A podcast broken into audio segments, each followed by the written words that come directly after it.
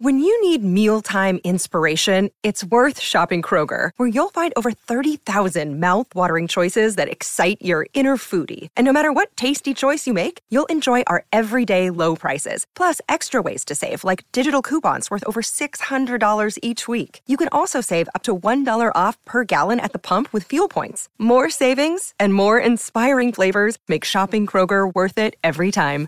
Kroger, fresh for everyone. Fuel restrictions apply. Welcome to Eternity of Basketball, episode 188 about to begin. We are part of the Globally Ballin Network. And uh, you check out Who the Heck Are We? That's another show on the network. The episode 128 has Camille Rodriguez as their guest. Our most trending episodes on YouTube, number one is Mon Fernandez. Number two, Bernie Boggs is at three, all the way down to Oscar Rocha. Maraming Chris Pat Toyota dyan, relevant to our show sa araw na ito. GloballyBallin.com Original articles, audio, and video projects. You can check them out on globallyballin.com. Catch our episodes live on Twitter as well. We are streaming on YouTube, Facebook, and now on Twitter, Globally Ballin Twitter page. And follow us on social media. Linktree slash Globally Ballin for easy access to all of that that we just mentioned. So here we go. Episode 188. Ako po si Charlie Cuna together with Jay Mercado. Just the two of us today. Uh, other fellows, uh, Noel and Sid, are busy attending to some stuff. But we're excited uh, today, no, because uh, we've been trying to get this gentleman on our show for quite a bit. And if you were a Crispa fan, you know who he is. Definitely played for Crispa for a couple of seasons. Was a rookie in '79. Played for them for two seasons. Won two championships, the All Filipinos in those two seasons, and then transferred to the uh, CFC franchise Prefto Enrich uh, slash Great Taste uh, for his last two seasons in the PBA. Uh, now known as an icon in Philippine motorsports. Mm-hmm. In fact, when we first mentioned him, some said, player pala yan? Hindi ba yep. car racer yan? They know, mm-hmm. they know him more as a car racer, but obviously he was a PBA player and did play for uh, Mama's Love, Ateneo de Zamboanga, and Southwestern University. Let's bring him in right now. We're very happy to have him. Sir Phil Gulfin is with us sa araw nito. Sir, good morning. Uh, welcome to our show. Good morning, guys. Good morning. Yeah, salamat. You're finally here. Tagal na tayo nag, uh, nagko-correspond about this and now you're here to share your story with us. Sir Phil, let's start from the start, no? Uh, Ateneo de Zamboanga. So you were were you born and raised in Zamboanga? Yes, born and raised in Zamboanga until until I transferred to Cebu, which was uh, playing for Southwestern University. Mm-hmm. So all of my years were in Zamboanga. So yung bata po kayo sa Zamboanga, sino nag-impluensya, sir, sa inyo na mag-basketball? Bakit hindi baseball? Bakit yeah, hindi football? Baseball, ano? Bakit basketball? Um, kasi, uh, nung high school ako, hindi, medyo lumaki lang kasi malaki yung pamilya namin. So, medyo tumangkad ako. Eh, yung mga friends ko sabi, bakit hindi mo subukan mag-basketball? So, I was like 5'11 at my third year high school. So, mm-hmm. at that time, medyo matangkad na yun eh. Mm-hmm. Yes, yes. So, sabi nila, subukan mo, subukan mo. Sabi ko, mag-uumpisa pala ako. But uh, I gave it a shot, made the high school varsity. So, from then on, fell in love with the sport. So, so doon ka lang nag-umpisa mag-basketball talaga at that age yeah. of third year high school na. So, before yeah. that, where were you playing any other sport? Well, I was just I was just there uh, playing basketball but really walang walang seriousness oh. involved. Kumbaga right. parang laro-laro lang ganun. So walang But okay. Jim and Sir, na bago, bago ka pala naglalaro, how were you like as a player? Were you a reserve nung time na yon? Bench player po ba kayo? O talagang sinart na kayo kasi matangkad kayo? Ah, uh, ano ako, more on a role player. Okay. Role mm-hmm. player ako kasi um, skills skills wise medyo wala pa eh. Hmm. So medyo malaki lang, depensa, ganun, kuha ng hmm. rebound. Then uh, learn to block shots, parang ganun lang. Ganun lang yung role ko. Mm-hmm. Then eventually, yun, medyo na-develop ng konti yung skills. So mm-hmm. Pero at, at, at that point in time, sir, may mga from Zamboanga, of course, were you able to watch uh, the Mika and NBA or whatever other basketball uh, tournaments that were being held? May mga idol ka na ba? Mga gusto mong gayahin? Ganun. Well, me, uh, kasi si, if you remember, Asyong Ihares is also from Zamboanga. Yes, sorry, yes, yes. Oo, so, minsan umuwi siya na parang medyo na starstruck kami kasi naglalaro siya sa Crispa eh. Mm. Right, so, right. tapos, uh, he's also friendly with us. Nagbibigay siya ng mga pointers. So, pumasok sa isip ko na baka kaya may chance din ako. Mhm. So, yun ang ano, yun ang... Si Boy, si Boy Harris pala. Nag-guest na rin sa amin, sir. Nag-guest na si Boy Harris sa show Mm, namin. yeah, yeah. Yeah, It's yeah. good, it's he's good. also shared, he Nice. shared his stories with us as well. So we're in contact. Dapat pala sinabi ko sa kanya, ikaw yung guest ngayon. Para Oo nga. ma- Oo. di ba? But so, so para mo, sa yung idol mo nung panahon, na- parang you looked up to him as, as someone who you could become like. Ganon. Parang, Ah, nung ano, nung si si Idol na Bogs Adornado. ah, Ah, oh, okay. yun. So siya yung idol, si Bogs. Siya yung- so napapanood mo siya. Idol ko si Bogs. Idol ko si Bogs. ah the way he plays, ganon. Tapos, hindi ko akalain na dun sa Crispa Days, ah naging kasama ko siya, naging close ko siya kasi he was recuperating. He was recuperating. Correct, correct. Tapos, nung recuperating times niya, we had like uh, a lot of time together. Kaming dalawa lang, nag-shooting lang kami. So, doon ko nakita, ah, ganito si Bogs, ganito si Bogs. Yeah, yeah. Okay, Jay, So, idol ko Oh. siya eh, eh, even before that. What idol about sa din namin yun. What about sa NBA, sir? Uh, were you already familiar with the NBA ano nun, yung time na yun? That time, hindi pa. Pero Hmm. Michael Jordan era, eh, wala na yun. Ano, mas tumigil na ako sa paglalaro noon. Eh. Michael Jordan yeah. era. Tapos ngayon, Ah, yeah. Ah, so yung mga LeBron ABA, James. NBA era, mga Oh, ano, mga Mm. Walt Frazier, di pa masyado. Ah, Dr. J, di ba? Dr. Yan, J. Doc, Oo, Doc. yeah. Lahat That's a common ano ah, common reply yan from from your era of players who have been on our Mm. show. Dr. J talagang karamihan sa kanila eh. He was Yeah. really the man no at the time. Yeah, he was really the man. Diba? Yeah, Mm. di ba? Lumilipad talaga eh. So, so when you were in in Zamboanga and and uh, well, medyo sikat din. Magagaling din naman ng mga Simbuanga o Sambu, taga Zamboanga. May mga kapanahon ka ba sir sa Zamboanga na later on sumikat din, nagmika, nag nag PBA. Um, si, ano, if you remember, nag-PBA si, ano, Rudy Garcia. Yeah, yeah. Uh, Rudy Gillies. Garcia, oo. Ah, naging naging magkasabay kami pero nauna lang ako sa kanya sa PBA pero Mm. eventually he was able to get into PBA. Ah, ano siya? Pero now I think he's uh, based abroad. Okay. So, yun. He's a good friend, Rudy Garcia. Mhm. Okay.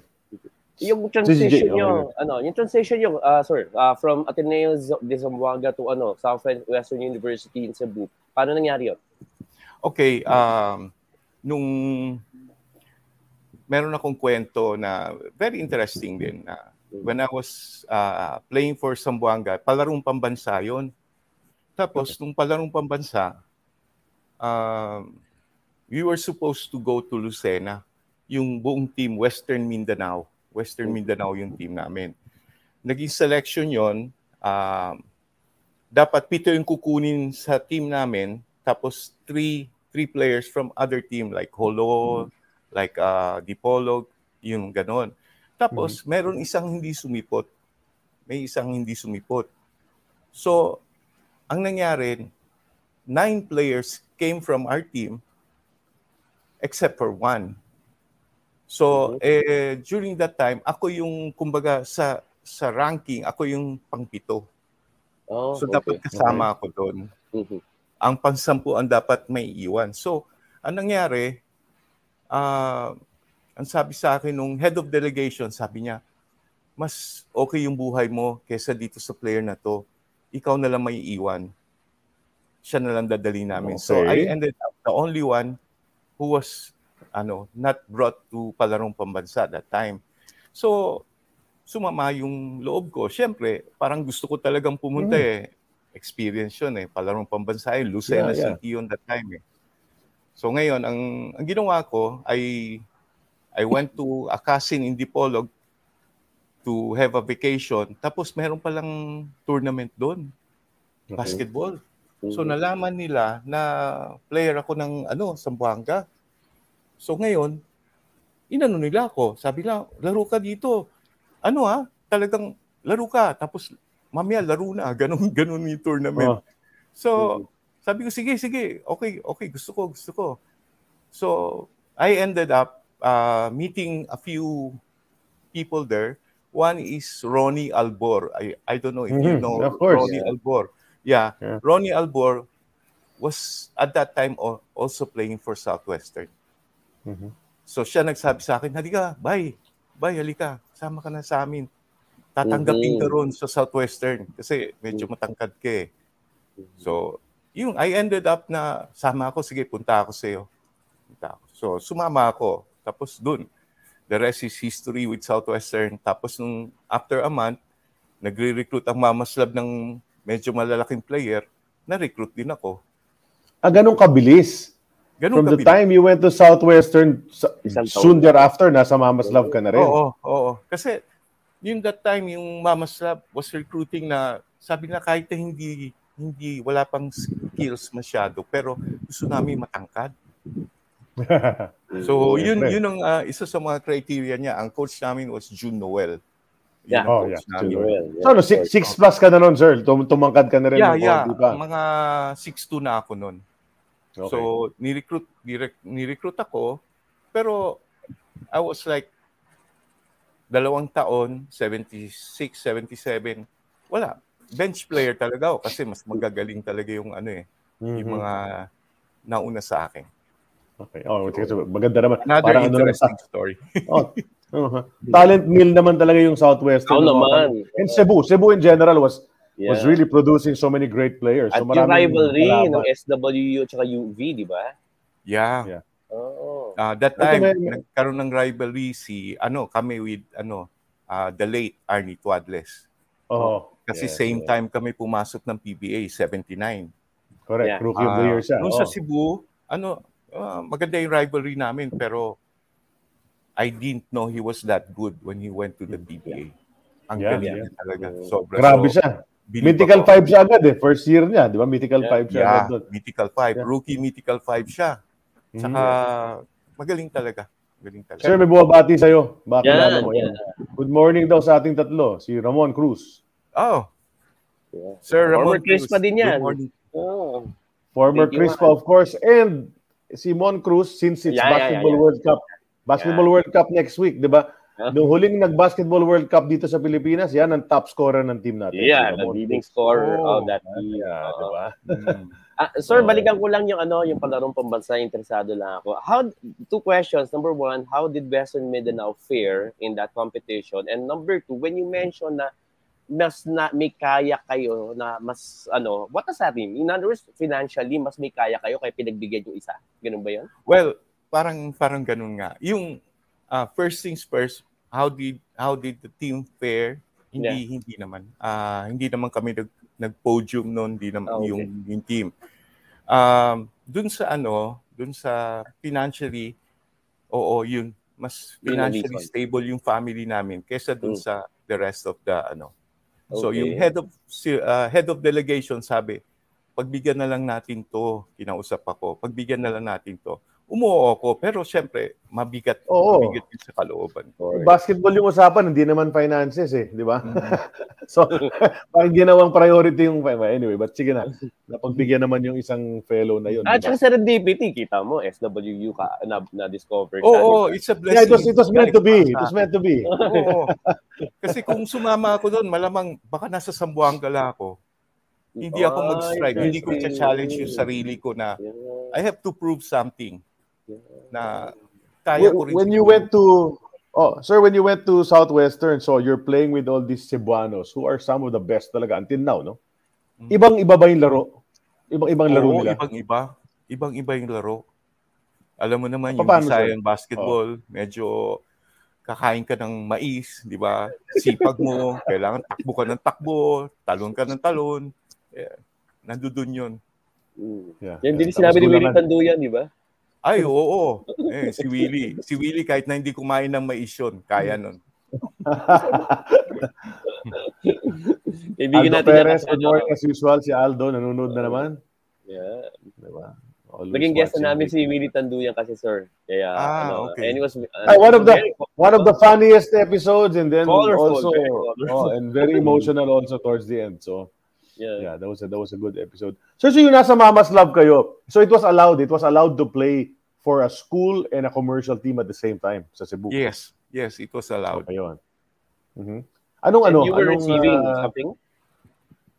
Yeah, Sorry, Kagay. uh, Yeah. allowances. the allowance? Uh, but we, uh, we we were also employed. Oh, okay. So we Oh, work okay. like uh, there are some hours that we work. As what? sir? So, huh? As what? Um, part of the factory. Ako, I work as a uh, like a storage manager. Parang ganon.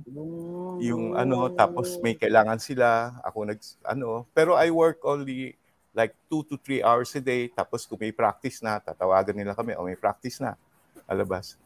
So, doon kami, doon kami binabayaran. So, Okay. That time meron ng ganon. ganun pala. Oo nga, eh, galing no? Nag-aaral ka na, may ano ka pa. Mm.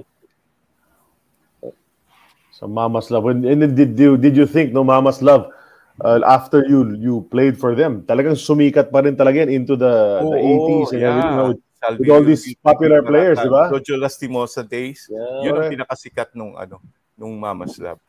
Yeah, yeah. Yun ang pinakasikat na Ah. Yeah, hanggang Manila kasi naglaro sila dito sa Mm. PABL eh, di ba? And, and they, they really brought a, a different brand and a good brand of basketball dito. Oh. Pero parang ang bilis na mga pangyayari, sir, sa basketball career mo. No? Sadi, you find yourself from Zamboanga, you're in Cebu, you're playing for Mama's Love. And then before you know it, it's 1979, you you you come to Manila. How did you end up coming to Manila to play for the Crispa amateur team? Well, um, as somebody said that they uh, I was already eyed for recruitment. Okay. Pero hindi inantay nila there was a national intercollegiate uh, 1979 March in Baguio. okay. So na uh, naglaro kami Southwestern Championship noon is Southwestern against UE. So UE ang ang nakalaban namin si Dong Distrito. Mhm. Mm. Okay. Si Ah, Dong 70, Distrito ah, ano oh. So we won that championship. So we won the championship. Pagbaba hinarang na ako. Sabi ano, pwede ba maglaro ka na? So I was recruited for Crispa Mika amateur. The likes Yeah. mga kasama ko noon sila Steve Watson. Mhm. Yun yung mga ano, yun yung batch na yun. Then, ah mabilis din yung pangyayari. Five games lang ako doon. Tapos, Yeah, ni-recruit nila. Ay, open recruitment noon, walang drafting. So, Yep. ah, dito ka na. Akyat ka na sa pro. Kasi Okay. may offers din ako sa two other teams na hindi naman hindi naman ganun kalakasan pero sa pro din. Mhm. So, Ano sir? Ano team yun, sir? sir? Ano team Ha? yun? Anong team Anong yun? team siya? Honda. Ah, okay. Oh, Oh, Sina Albor. Honda. At Tama. saka, Oh. meron pa isa eh. Ah, basta dalawang team yon. Okay. Pero yung Mhm. Honda, hindi ko makalimutan. Mhm. Kasi nandun din sila Ronnie Albor eh. Yeah, yeah. Sila. Right. So nakapaglaro sila doon. Meron, ano, kalimutan ko. Ah, anyway, I'll I'll get back to that. Mhm. Oo. Pero ang galang bilis, like I said, ang bilis talaga. Ima- Imagine, you, you played in the Mika for just five games. What what was it, you know, now that you look back, what was it that made them, after just five games, bring you up? Sobrang ganda ba ng laro mo dun sa five games na yun? Oh, medyo maganda. Medyo talagang, ah, medyo tumatak yung laro. Mhm. tumatak yung laro. So, um, nag-decide sila na i-recruit ako for the pros. Ngayon, ako naman, ah, 21 years old ako eh. Kasi 1979 yun, 1958 born ako eh. So 21 Mhm. years old ako. Medyo ah neophyte pa ako sa mga ganun. Wala pang nag-a-advise sa akin, o wag muna, hindi ka pahinog, or yun, di ba? Yung mga nung Mhm. araw. Ah, relax ka lang muna, pahinog ka, antayin mo yung magandang pagkakataon. Pero sa akin naman, sabi ko, eh, ito na yung pinaka magandang team na Mm. pwede kong papuntahan tapos gusto na nila Correct. akong kunin. Mhm. So, kumbaga, bakit bakit ko pa isipin? I'll just try my luck. Yeah. Right. Yun lang yung Nandun ginawa pa si ko. Bogs. Oo. Nandun si idol Bogs. Yeah, la- Oo. nandun lahat ng superstars. Nga. Mhm. Nandun So lahat si Onchi, superstars. binabati Yeah, kayo no. Onchi. Ay, Onchi, pare, musta na? Yeah. Man, show up natin yan, dito. sir. Pero ang gagaling nga, no? So, so there you are. Suddenly they're getting you for, for like you said, no? The best team at that time. Right? there's only, there's only a debate naman whether it's Toyota or Crispa, obviously. But Yeah. Crispa at that time had had I think more championships, uh, di ba? And had had those and then pag sinabing all Filipino, talagang uh, Crispa matindi, no? Matindi. Ano ko, may isa pa. Ito na sunod-sunod na. Oh. Oh, yan Yan, na. oh, binabat. Musta na? Bye. Ah. Basta bye. Oh, diyan daw siya nagpa-set up ng auto. Siyempre, kanina pa. Di ba? Di ba? Si Bernie. Thank you for watching again, Bernie. From California. Yeah, he's in all the way in California. So wait, let, let- let's go. I think perfect na, no? Pasok na tayo sa ano, sa Yeah. segment natin. And with our first segment of this uh, show, of our show, is called the Time Capsule. And if you give me time, I will look for the spiel that I need to say. Pasensya na, hindi tayo ready. Okay, this is brought to us by Fitbit. It helps everyone in the world get healthier. From counting your steps to giving personalized insights on your heart rate and sleep patterns, log your exercise and access great tools and content on the Fitbit Premium, all on the Fitbit platform. So check out their line of products on fitbit.com. Feel the power. All right, pasok tayo sa una. This is a slideshow prepared by Sid Venturo. Unfortunately, he cannot be with us today. Yeah, and sir, uh, we were talking about it. There's not too many photos of you na nakakalat on the internet, and and you know, and and, and uh, you don't have too many from your basketball career as well. But we were able to find this one. Mhm. This is your rookie year, as you said, at 21. It Mhm. says, no? Uh, you're endowed with a lot of promise, no? Hindi nakalagay si PFJ is Pike F. Hoxon, di ba? Yes. Yeah. Yeah, si Pike Hoxon nagsulat niyan. So, sabi mo nga niya, you're not in a hurry. I know the star-studded team I'm with, although sometimes I wish I could be given more exposure, but coach knows best. I'm sure he knows what's good for me. I'm not complaining as uh, in the way Coach Baby Dalupan is utilizing me. The chinky-eyed, robust-built cager with track and field thighs and legs said. Ah, di ba? Ah, malaki daw yung hita nyo, sir. Sabi ni Pike Hoxon, di ba? Di ba? So, yun yung ano. So, this is this is a rookie. And, and so since we were talking about that already, um, you're a rookie on this star-studded team. Did you stay also at the Crispa headquarters or the parang, di ba, meron silang dorm or, or di ba? Doon doon po kayo. Ah, meron na ka, at that time may residence na ka, kami dito sa Project 2, sa Project Okay. 2. So, Oh. doon ako umuwi, I go home there, but sometimes ah may may quarters ang Crispa sa Gilmore eh. Gilmore. Yeah. So, pag kami like ah, championship run, so lahat kami nandun, nire-require kami mag-quarters. So, first first conference pa lang nandun ka na. Crispa, Crispa PBA ka na. First conference pa lang. Ah, oo. oo. Oh, kasi five games nga lang. Did you miss sa- any of those uh, yung opening games ng Crespa nung time na yun? Kasi given that you were, you only played uh, you had to play the Mika apa. Um, I really don't remember, I'm sorry to say. Yeah. Mhm. Ah, hindi ko maalala kung ano, pero parang sa tingin ko may na-miss ako. Ah, okay. Mhm. Ah, siguro ako. be- best way to remember were you part of the opening ceremonies in 1979? Hmm. Well, kasi lahat ng ano conference may ano, 'di ba? May opening ceremony. Ah, oo. Back then, back then. Oo, oh. back then. Yeah. O may mga alam mo naman, may mga muse, may mga Yung ano. Muse, syempre. Oo. Yun yung hindi namin, hindi nakakalimutan ng mga tayo. yung mga Muse. Natatanda pa minsan. Minsan, hindi nila, mat- yung mga guests namin, hindi matandaan yung teammate nila, pero yung Muse na aalala nila.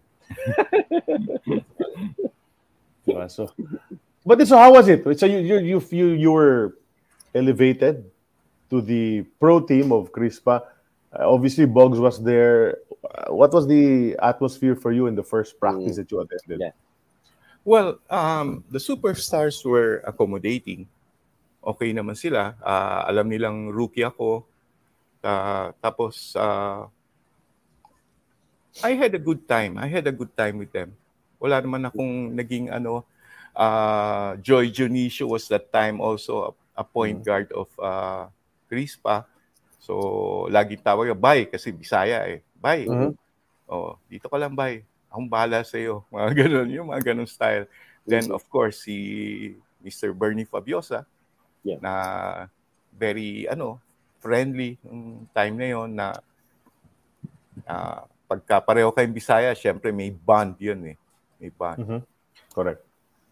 Correct. Nung nag-scrimmage, yung unang scrimmage nyo, sir, um, hindi ba kayo nasindak? Parang ang gagaling pala nito, si Abet, si Philip, si Atoy, ganun. Um, hindi naman, hindi naman ako Mm. nasindak kasi ah para sa akin hindi naman hindi talaga medyo may konting ah, holding back sila pagdating sa scrimmage. Hindi talaga yung full na Mm. ano. Mm. So, at saka si Coach, Coach Dalupa noon, hindi siya ganun kabigat magpa, ano, Pa-practice. magpa-ensayo.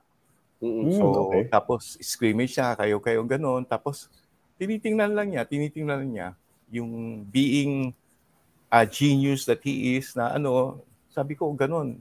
Pagdating sa mga drills, iba yung ma-handle ng drills namin. So siya, pag, pagka yung 5 on 5 na, sabi niya, ikaw, ikaw, ikaw. Tapos dito, kabila, gano'n. Tapos yun na, maglalaro kayo. Tapos palalaruin lang niya kayo. Ganun lang What's siya. your biggest What's your biggest ano ah, parang fondest memory or or what anong tumatak sa inyo kay Coach Baby Dalupan?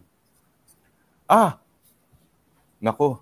Eh, ito yung ano, ah, I don't know if alam ng iba to na um, hindi to, hindi to ganun kaganda pero tumatak talaga sa akin yung Mhm. klase ng disciplinarian Coach Baby was. Mhm. Okay. Si Cyrus Man, right? Cyrus Man. Mm. Yeah. Dumating si Cyrus Man. Di, pinapatakbo kami, warm up. Takbo kami. Takbo kayo 20, 20 rounds. Takbo kayo. Ah, Ano, magpapawis lang. So takbo. Dating si Cyrus Man. Tinakbo ni Cyrus Man yan. Nakakapito pa lang kami. Tapos na si Cyrus Man. Okay. Okay. Binilisan ni Cyrus Man. Tapos pahinga na. Eh, dumating si coach. Dumating si coach. Sabi ni coach, Oh, why aren't you not running? Huh. Di siya nagrason siya. Totoo naman sabi niya, Oh, I'm I done." finished already. You said 20 rounds, I finished already. No! Eh, medyo na, na ano siguro, nagalit siguro si coach. Gusto niya tumakbo pa. Inano niya. Sabi niya, no, you run some more. Di na, nag-reason out si Cyrus Man. Sabi niya, but I finished already. Nagalit si coach, pinauwi. Ah, okay. Ganun, ganun lang. Sabi niya, go home. Mm. Wow. I think that was the last of him for Cristo. Ah, okay. Hmm. Yun yung last game niya. Okay. Yun That's a ang- story. ano, yun, na hindi ko ma- hindi ko makalimutan yun kasi nadudun ako, sabi ko talagang ano, iba iba to si coach pagka ano, hindi walang superstar superstar pag medyo ano. Oh, pero pero mali si coach doon kasi talaga Ah, binuo ni nakita niyo nabuo si talaga coach yun. yun. Mali si coach yun. Oo. Late kasi siya kung, kung ano, Ah, dumating. eh. dumating. Kami alam Oo. namin kasi talagang pag umiikot kami, nakakaisa o dalawang ikot na ino-overtakean kami ni Cyrus Man. Eh.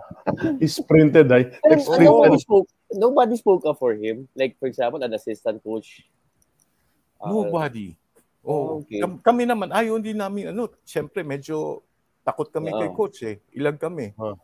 Kung ano, baka madamay kami. Siguro the best person there is sana yung mga yung Yeah. mga may hawak ng drills, yung mga assistant coaches. Oo, yeah, yeah. Yung sana ang sabi, "Ah, hindi coach, tapos na yan. Ganun. Oo. yeah. Eh, kasi Medyo kitang- medyo nalugi, ano, lugi si Cyrus doon. ha?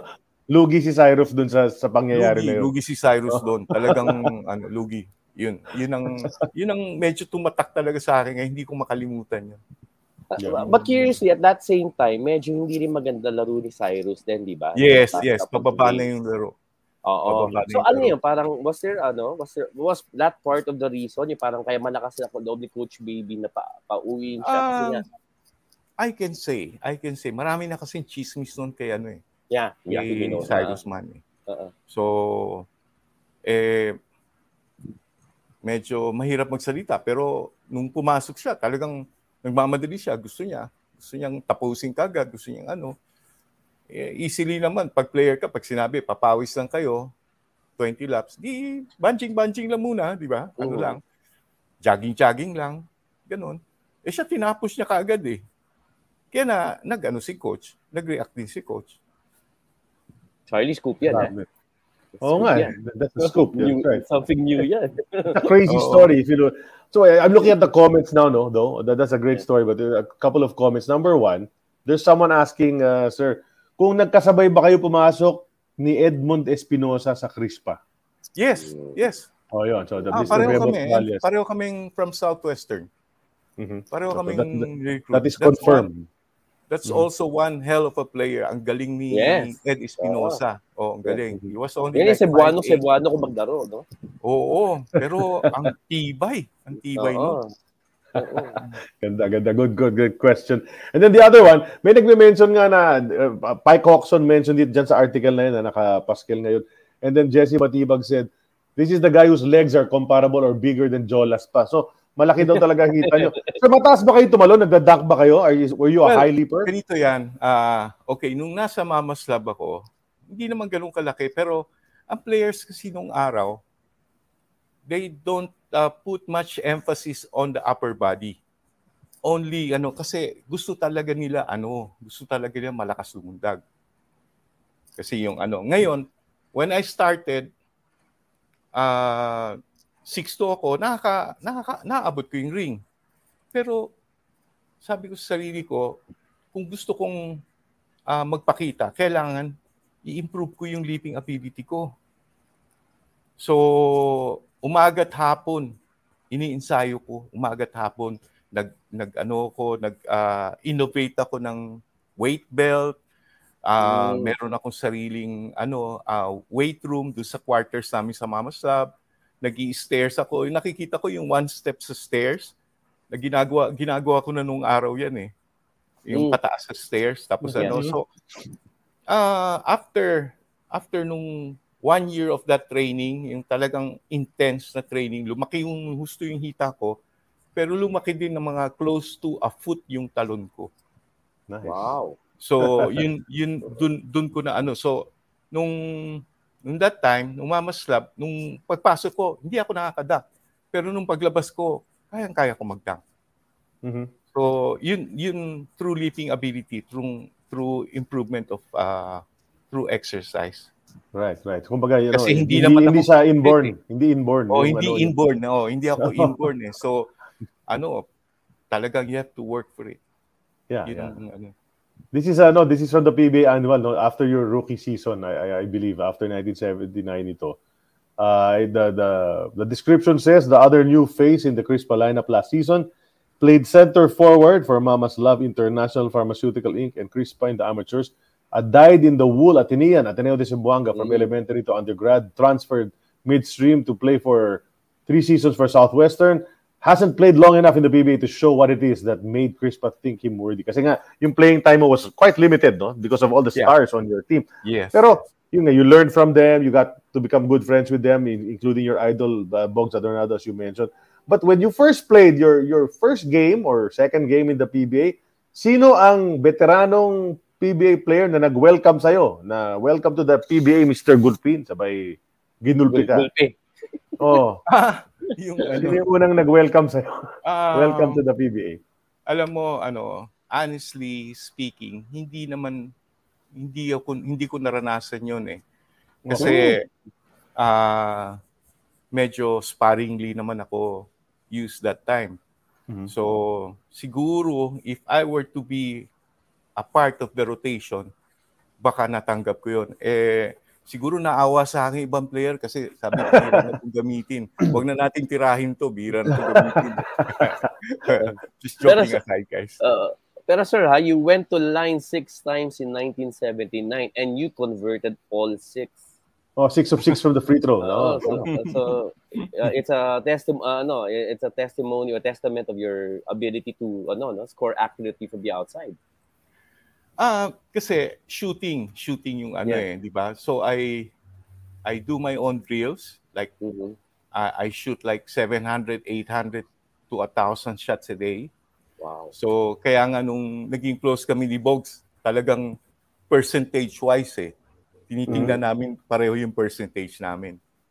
So um uh, pra- sa practice I can say I'm at par with how Bogs shot shoots the ball. So Right, nasa right. parehong percentage kami. Pero syempre, iba naman ang game situation. Mhm. Right, So, right. And ay, of course, iba si Bogs no, Adornado. Oh, at saka you have to be given the opportunity to play, di ba? To show Yes, what you you can do, di You ba? have to have the confidence to play and be Mhm. given the right uh, opportunity. Correct. Uh, But we, we we've talked about Bogs obviously since since you were young, uh, idol mo siya. What did you learn about the other guys on the team? Sino yung sobrang talino talaga ni Philip Cesar, sobrang grabe dumepensa si Bernie Fabiosa. Siyempre, you know all of this before you enter there. Then, was it true for you? Was was everybody the kind of person you thought they would be, a kind of player? Yeah, yeah. Uh, Philip Cesar, idol ko rin yun eh. Isa sa mga idol ko rin yun. Nung, nung nasa Chris pa na ako. So, mm-hmm. nakikita ko siya eh. Nakikita ko siya. Si Philip, hindi masyado yung pa-jogging-jogging. Ayaw nung mga ganun. Si Philip, diretso, laro yun. Laro yun. Mm-hmm. Ano? Tapos, uh, there was one time dumating dumating si Philip na parang pagod na pagod, pagod na pagod sa ensayo, UERM 'yon, hindi ko makalimutan. UERM 'yon. Tapos nagpa-ensayo na kami. Nakita namin talagang pabanjing-banjing si ano, si Ipe. Ngayon nung 5 on 5 na, pinawisan na. Eh ano, I think sinubukan ko lay, lay-upan kasi 5 on nilay-upan ko. Wala nung pawis na, inaabot eh. Inaabot eh. So talagang talagang magaling talaga si ano sa depensa. Saludo talaga ako kay Ipe pagdating sa depensa. That's right. Pinawisan lang, tapos na eh. eh, peak pa mo din ni, ni Philip no, no? One-on-one champion siya na 79, tapos MVP the next year. Yeah. Oh, tapos pagdating ko sa ensayo, oh. hinahamon ko 'yan. Hinahamon ko ng one-on-one. Ba? Tapos okay. gusto ko ano, gusto kong gusto ko siya makalaro. Okay. Gusto ko siya makalaro. Tapos talagang eh minsan siguro pabanjing-banjing uh, very seldom although very seldom pero natatalo ko siya. Mm. Very seldom. Mm-hmm. Tapos eh nakita ko siniseryoso na. Nung siniseryoso na, ipa na. Hindi, hindi na kaya. Pero pag hindi pa seryoso, pwede pa, pwede pa. Who did you, ano, sir, from the other team, sino yung believe ka maglaro? Sa other team. Okay. Oh. Aside from Arnie Tuadles, uh, yung kasi yung ano, yung kasi yung naging close kami kasi parehong batch kami. Tapos uh, sa other teams, uh, ano ako, mangha-mangha ako maglaro si Francis Arnaiz. Mm. Oo, okay. kasi ang hirap nung layup na ginagawa niya, yung floater na layup. Hindi, ang hirap nun. Kahit na kahit na subukan mo, malayo, te-take off ka ng alos foul throw, tapos i-ano mo, pero kontrolado, mm. kontrolado niya yun. Mangha-mangha mm. kami dun. Yeah, yeah. Ako na, bilib na bilib din ako doon kay, Ay, naman, kay Kiko. Pero it has something to do with his ano, uh, maganda yung take off niya eh. Malaki, yeah. maganda yung yung pag-take off niya. So sinasabayan niya ng ano, meron eh, may mechanics yung yung shot na yun. Mm-hmm. Hindi basta ordinaryo na ano, may mechanics siya dun sa shot na yun. Na, Saka alam niya pa kung paano ilobo, kahit import ang humarap sa kanya, yeah, over the yeah. hands, di ba? Kahit oh. si Cyrus man eh. Oo. Oh. Oh. Uh, uh, 1979, All Filipino Champions. Yan. Although I'm not sure where you are there in that picture. But, uh, uh, I'm seated somewhere. Uh, I'm seated somewhere. Oo. So, hindi ko Ayun yung katabi ni Joy Jonish. Oh, medyo blurred yung nakuha natin eh. Pero oh, yeah. that's, that's the best we could get. Hindi ba yung katabi ni Atoy sa taas? Sa right ni Atoy? Pwede rin. Pwede rin. Masa. Uh, ano lang? Eh, Oh, very ano may, may, may glare lang talaga but oh, the only one eh, very very clear there is uh, Abet, Bernie in the front and then si Bones. Philip. And of course Tito Barella, you cannot miss Tito that. Barella. Oh. Tito is a very nice guy, ah. Tito is a very nice yeah, guy. Yeah, yeah, mm. sobra. Yeah. Okay din yan, yung nag-guest din. Yun, tabi ni Atoy daw, sabi ni Bernie. Mm-hmm. Si si Mr. Phil nasa tabi ni Atoy daw. Pero sir, ang balik lang ako doon sa rookie ano mo no, nung 79. So, 'di ba, sa so, pasok kay sa Crispa, pero alam niyo naman na siguro na superstar studded na yung Crispa mm. nung time na 'yon. Um, how, how hindi ba kayo kin, ano, nag-alangan na parang sandali, mabibigyan ba ako ng playing time dito? Considering that nung 1977 tsaka ng 1978, nung nagpasok ng rookies din ng Crispa, hindi masyado nabigyan ng playing time. Uh, aware ako noon. Aware mm. ako noon. Pero sa akin, uh, I will try my luck. Kumbaga, okay. susubukan ko na lang kung saan ako dadalhin. Kung hindi man ako maging successful, all I can say is uh, I, I played for the, at that time, the best, if not one of the best teams in PBA. So, uh, wala akong wala akong sentiments na hindi ako nabigyan ng playing time, wala akong qualms about it. I'm okay. yeah, yeah. Galing, galing. So, two point. years nga, two, two seasons ka doon. Do you have a most memorable game? Well, I had, I had yeah, I had uh, a game I think in Davao na out of town game na sinabihan ako ni coach na ni coach na oh, gagamitin kita. So sinabihan talaga ako ni coach. So nag naghanda ako. Siguro I scored ah, hindi hindi naman umabot ng double figures. Pero ay naka-score ako ng konti. So, Mm-hmm. isa yun sa mga memorable kasi siguro I was able to play like uh, maybe close to 20 minutes that game. Parang Mhm. ganun. So, Medyo ano na yun. me, Marami was- na yun, no? Oo, talagang napakalaki na nun. How, Doon sa, sige, sige. Jay. Go so, ahead. so sa rotation, sinong ano mo? Ah, kay Hubalde ka ba o kay ano, kay Philip? Ah, nagbaback kay... up? So, kay Freddy. kay Kay Freddy. Freddy Freddy, ako ah. sumusunod. Mhm. oo. Eh, marami pa yun. Minsan, nagpapalitan sila ni Atoy. Yeah. Minsan, kasi, ano eh, si... Yeah, although yung point guard noon that time, si si Bernie, tapos si Joy, Mhm. tapos ah tapos yung mga off guard noon, yun sila Atoy, Mhm. sila Freddy, tapos si si Jimmy Javier was also playing that time. Jimmy Javier. Yes, Yeah. six, Ah, five. ano yun? Oh, Uh, so yun ang medyo center siya that time. Ah, nasa mga ano na eh, ah, third if not fourth fourth na ako sa dun sa pwesto na yon. So talagang ah, sparingly lang talaga yung ano, yung paggamit. Correct. Yeah, but then you did nga win. You were part of two championship teams, no? So, Correct. Yeah. yung first conference of the 79 and then This third one. conference ng 1980, diba? Ito, ito nga. Yung, Mm, Which yeah. was Yeah. the impressive run, ha? Yung 1980 na yan. Yung 1980, yan ba yung ano? ah, supposedly unprecedented na ano? Yes. Tapos 19-0. nung oh 19-0 tapos Royal True Orange ang kalaban. Tama ba? ano, ah Ano ba Toyota yung- po kalaban nyo. Yung 19-0 kayo, tapos yung si Jaworski at si Acuna na nagka-problema sa finals. Ah, oo. oo. Yung pala yun yun. yung 80. Yun yung 1980. Mm-mm. Diba? Yun. So, pero, pero grabe nga. Oh, Tanong ko lang kung sino Go. yung vote na sa ano, isang, may, may hindi ako ma-identify dito eh. Sino yung katabi ni Oh. Atoy at saka yung katabi ni katabi ng Atoy? Yung nakaganon na nakahawak sa trophy. yung the man na nakaganon Yeah. Ah, yun, yung ganon. with At the saka yung stripe, katabi ni Atoy. stripe shirt. Oh, si Amado Resio ba yung isa? Oo, si Amado yun. Ah, Okay. Tapos yung Oo. nakaganon na nakaganyan, Parang ano yan eh, hindi ko na, kalimutan ko na yung pangalan niya eh. Pero so very, trainers. oo. Parang lagi siya nandyan. Lagi siya nandyan sa team. Yeah, may ganun. Most of the teams have that. Uy, anong nangyari? Na, may What happened? What happened? Yeah. Sorry, sorry. Yan. Okay. Mang Doji Ramos daw, sabi ni Bernie Yun. Faust. Thank you. Mm. Doji, Doggy, Ramos. Doji. Ang Oo, talas oo. niya, no? Ang talas pa ng memory Ah, niya. alam na alam ni Ay, Kuya Burns. Ah, Dodi, Dodi Ramos daw, Dodi Ramos. Tama, Hindi Dodi. Dodi Ramos, ah, iba yun. Ibang, Ah, yeah. ibang player yun. ah, player din yun. Player yun. Kasama ko yun sa Mama. Nag, si Dodi nag, Ramos. nag-guess na rin Ah. sa amin si Dodi. Nag- Mm. Based in Australia. But Dodi Ramos daw yung guy na yan. Okay. Mm. Okay. All right. And then, uh, okay, so great. Let's go to the next photo, Carly. Let's check it out. So that's the one championship. Fortunately, I don't know if we were able to find. This is the second one, or the is it the same?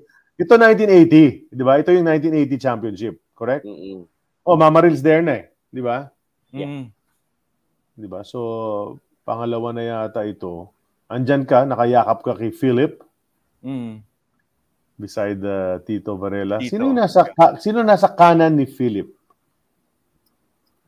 Nasa kanan ni Philip. Oh, yung medyo hidden yung face, may bigote. On on the right, on the bottom left corner of the photo. Who's that? Tanong na kaya natin si Mr. Bernie. Oo nga, baka alam ni Joy Jonicio, Bernie Fabiosa, on the right side, that's Bong de la Cruz. Bong de la Cruz. No, ah, Bong de la Cruz is, ah, is the one Hindi. on the right, di ba? Oh, Bong de la Cruz is the one on the right. Oh, the Frank right, yeah. On the other side. Di ba si Frank Natividad yan?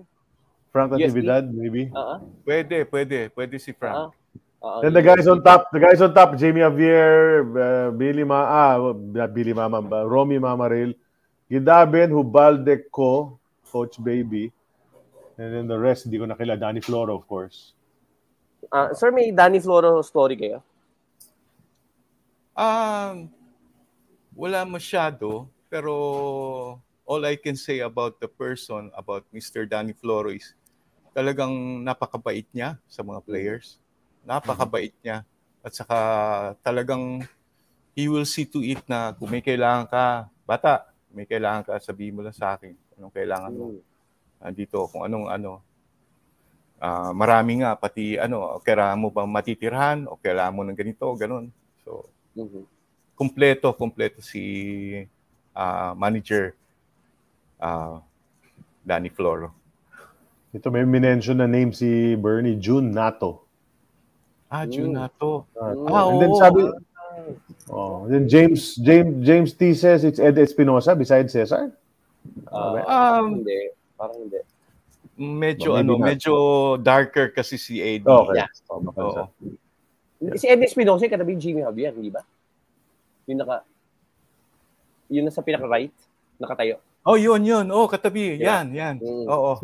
Katabi ni ano, katabi ni Okay, Jimmy okay. Javier. Oo. Having trouble identifying these guys, but this is a, at least it's a clearer picture now, hindi kasi blurred nung isa. Sino si Ah. June Nato? Yun ang gusto ko malaman.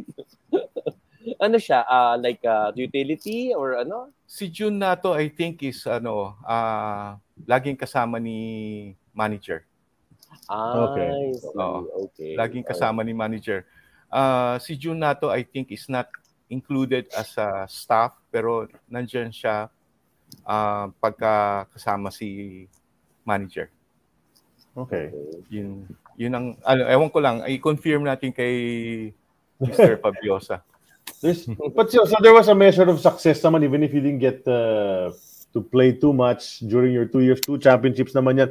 And I guess, bumiyahe ba kayo, sir? May mga biyahe kayo after that? Mga Ay, oo, Kong, meron. after? Meron kami. Yung, yung, da, yung dalawang biyahe na yon. Di pumunta kami Hong Kong, pumunta kami ng Taiwan. Tapos, eto nga eh, ah, mahilig na ako sa kotse noon. So, nung pauwian kami, pinagtatawan ako nila Atoy. Sabi nila, anong dala mo? Mag wheels. Mag wheels ang dala ko. Yeah. Umuwi ako ng mag wheels. Sabi ano, ano ba yan? Bakit yan ang inuuwi mo? Lo and behold, after ano a year or two sila din nagdadala ng mag wheels. Ginaya ka na. Oo. Anong kotse niyo yun, sir? Ah, it's a Toyota Corolla Naku. SR. Yeah. Moroles. Ako Pili ka talaga sa kotse. Yung, yung kotse ko, Corolla SR. Yeah. Hindi ba Yun naging ang- issue yan, sir? Hindi naman. Ay, Toyota gamit yun. Wala namang Chris pa na sasakyan, so di ba? Pwede naman siguro mag naman. Mm.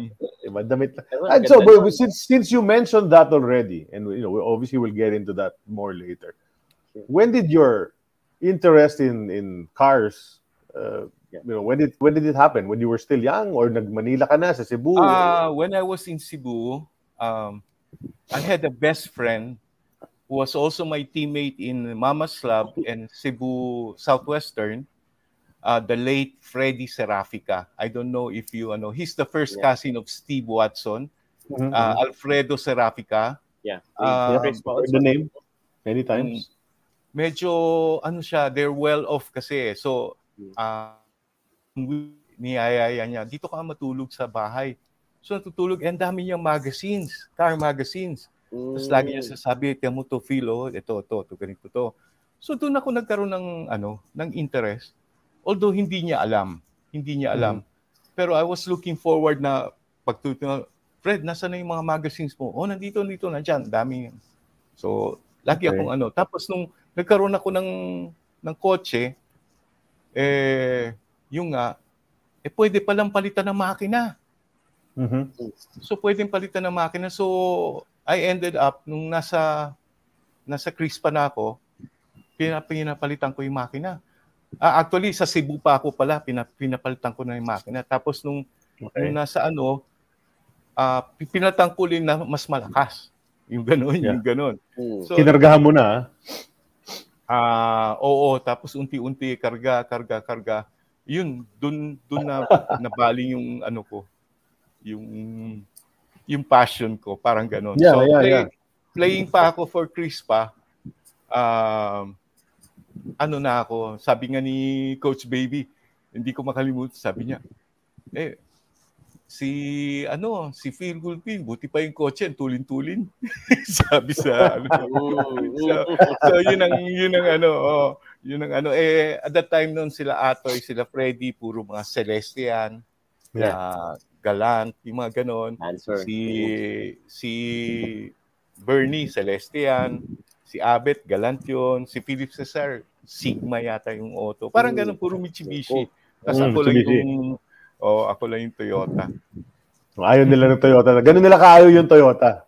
oo oo oo Pati hindi, kotse ayaw hindi nila. na nila masabi sa akin yun pero ganun nila kaya yung Toyota Eh, si Bernie, ano si Bernie, anong kotse nun? Celeste Celeste, okay. Celeste Yeah, yung yeah, kotse niya Um, Yeah, na-mention rin yata niya no, when, when we were when we Uh-huh. had him on the show.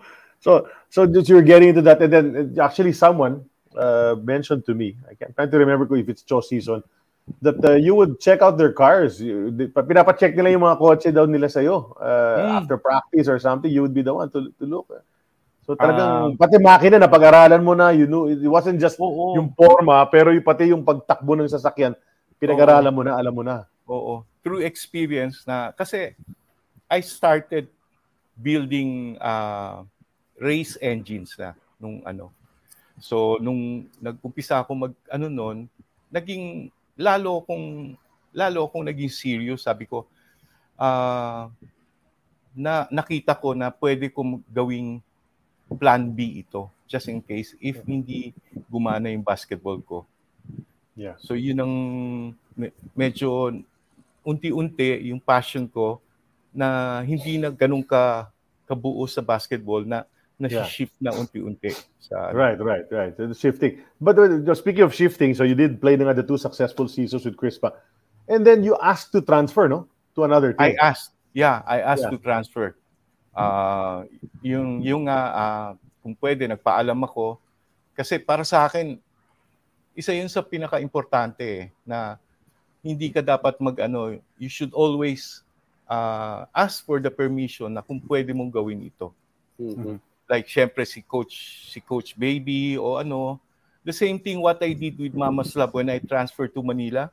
I went back home to Mama's Lab and asked for their blessings if I can go and play in Manila.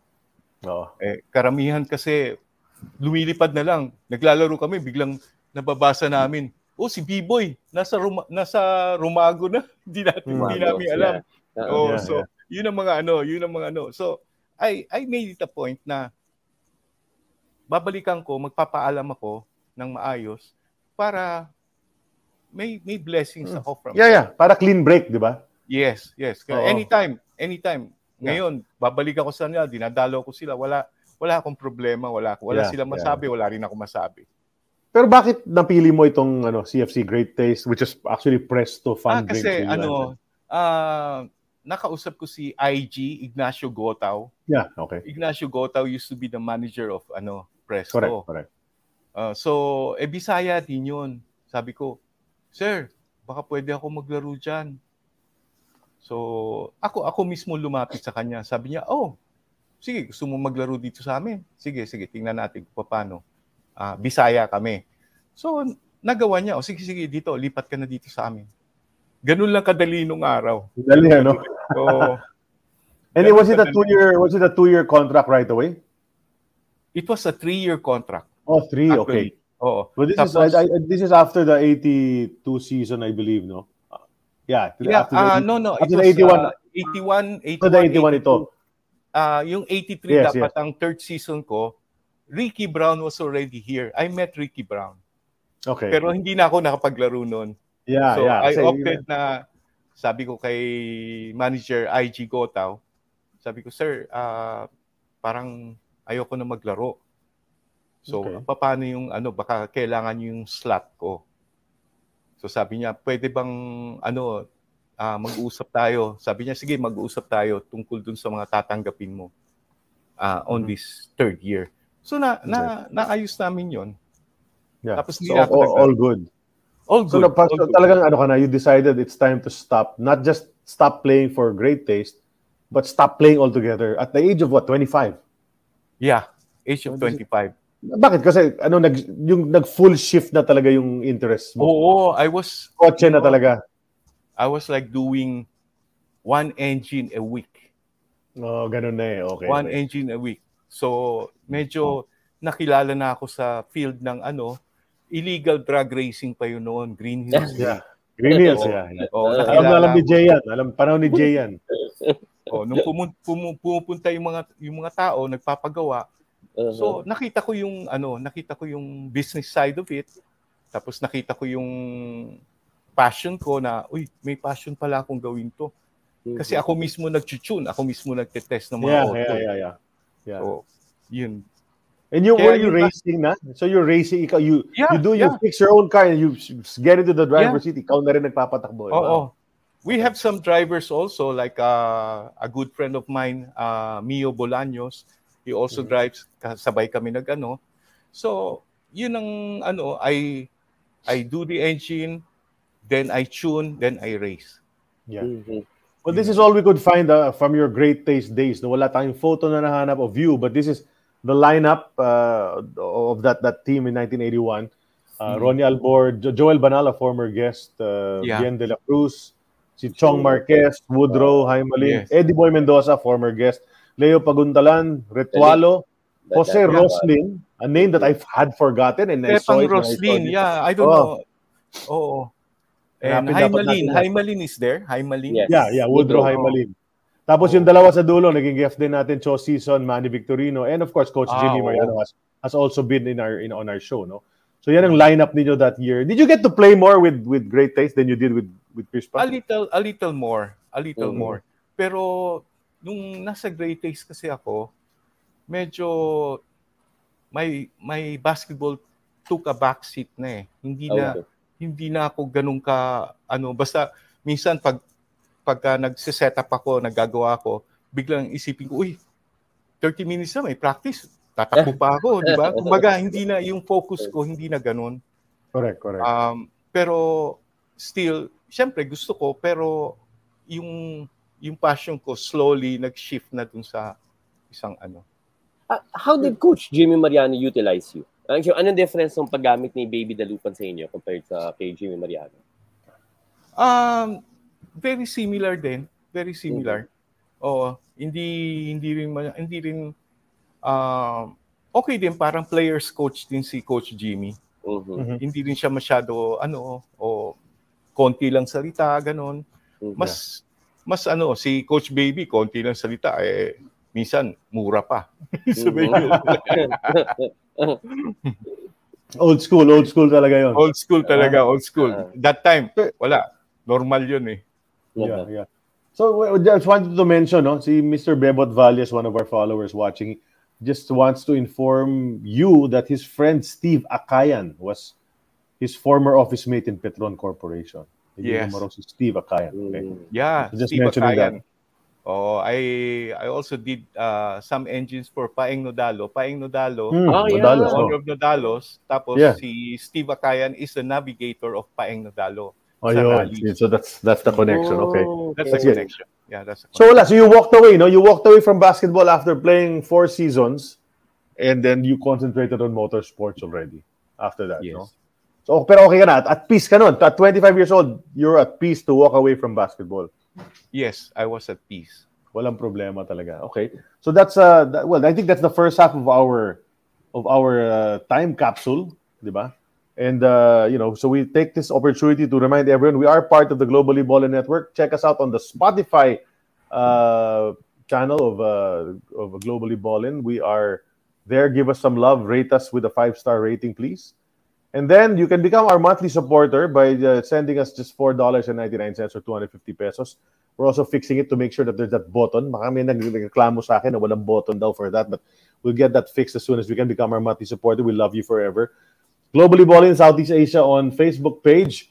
Uh, please follow that for tidbits of all the shows on the Globally Balling Network. So we're back to Time Capsule, which is brought to us by Fitbit. It helps everyone in the world get healthier from counting your steps to giving personalized insights on your heart rate and sleep patterns. So log your exercise and access great tools and content on the Fitbit Premium, all on the Fitbit platform. So check out the line of products on fitbit.com. Feel the power. Pasok tayo since we have made the shift. This is the shift already. Ayan na. Motorsports na nga ang naging passion ni Mr. Phil Gulfin. And you know, uh, you know, uh, nag-mention na nga ng comments na um, you would look at their cars. That was that became your passion. But before we delve into that, Jay wants to ask you something about Crispa. Go. Yeah, yeah. I, hindi, kasi gusto ko lang ano. Anyway, James T also asked this question earlier. No? Let's talk about the 1980 All-Filipino Conference Finals. Um, yun yung naka 19-0 record kayo. And then on your 20th, your last game supposedly na masasweep niyo yung conference, ay may nangyari sa Toyota. No? Um, when that happened and you lost that game, what were the words that uh, that came out from the coaching staff uh, ng Crispa nung time na yun after you uh, well, hindi nyo na-meet yung record? Ah, hindi hindi masyado nagsalita si Coach Baby to my to what I remember. Hindi masyado Hmm. nagsalita. Kasi sabi niya, oh, ah, bawi na lang tayo. Gan, Hmm. ganun lang kasimple. Hindi siya na hindi siya oh, bakit hin- hindi natin ginawa to o hindi natin ginawa yon. Mhm. Pero ano lang siya, few words lang. Mhm. Tapos bawi tayo. Was there ano? Was there a bonus that was promised to you if you go 20-0? Ah, yes, there was. Ah, meron talaga. Hmm, Nabigay pa rin ba or partial na lang because you ended up with 20 and 1? Ah, tingin ko hindi nabigyan. Ah, okay. Okay. Oh, tingin, tingin ko lang, ah, I can be wrong. Kasi mahirap na eh. Pero I I think hindi hindi nabigyan kasi actually hindi rin naman talaga namin natupad yun eh. Mhm. So pero all I can say with uh, our manager is very generous when it comes to bonuses. Of course. Oo. Of course. Nice. O yan. Sige. Na, ano, na, I had to get that out of the way lang, Charlie. Sige, go. Mm-mm. Oh, so diretso na tayo sa, sa, sa Ah, tell us car racing. about tell us about uh, your your career in motorsports. So you spanned a long time, and as we mentioned earlier, so many people remember you as a motorsports guy and don't remember so much your basketball career anymore. Kumbaga na na overshadow na eh. No. So your rise, you know, tell us about your story. So you started fixing cars, racing in Green Hills, and eventually you're racing in the actual racetracks already. Uh, you know, ano anong anong kwento doon, sir? Okay. Uh, so from uh, 1981 till about 19 1985 nagkaroon na ng legal uh, 1986 nagkaroon ng legal drag race. Uh, sumali ako uh, na medyo maganda yung resulta. Tapos tuloy-tuloy then um, na-expose din ako sa rally kasi guys like uh, VP Sada, Mandy Duque, mga famous rally drivers natin, uh, I did their engine. So Oh, when I when I uh, when I did their engine, we went to Malaysia to uh, join the Rally of Malaysia. It's a once in a year uh, international. So I was with them as as their tuner, as their uh, engine builder. Mhm. So yun yung mga ano ko, Okay. 10 19 still on 1989 I went into slalom. So nag nagtry ako mag-slalom. Nakuha ko yung Okay. championship sa novice. Yun lang naman kasi habol ko yung novice championship. Mhm. So nakuha ko. Tapos 1990 I went into rally, yun din ang habol ko. Ah, novice championship, nakuha ko yon. So from then on, 1990, 1991, ah masyadong nag- nagiging mahirap yung illegal drag racing dito sa Pilipinas. Kasi hinuhuli ng pulis to a point na minsan ako na experience ko natutukan ako ng ah, long firearm because of Wow. Wow. just being there. Now Yeah. sabi ko, kailangan may may mangyari dito. So that's how I started uh, with uh, informing all the racing groups to join forces to go for the bid to have this legal. So I founded the Philippine Drag Racers Federation. Ako nag-start. I nun. see. So that's the story. Okay. That's the story. Tapos yun, ah pagkatapos noon, um, I went into officiating nag-officiate ako, I was the scrutineer. Scrutineer in a motorsport is hard. Kasi, syempre, maraming, maraming sinasabi sila na uh, hindi naman nila ginagawa pero nagawa nila. So, mm-hmm. I, I, I'm sure you guys know what I mean. Na, mm-hmm. So, yung as a job of a scrutineer, you have to prove to, to them na mali yung ginawa nila, na kung may reprimand sila, may penalty sila, or may disqualification sila, akong gagawa nun. So, uh, sir, I... yeah. Sige, go on, sir. Go on. So, yun ang, yun ang ano ko. Pero ay, hindi ako nagkaroon ng kaaway ng dun sa sa part na yun.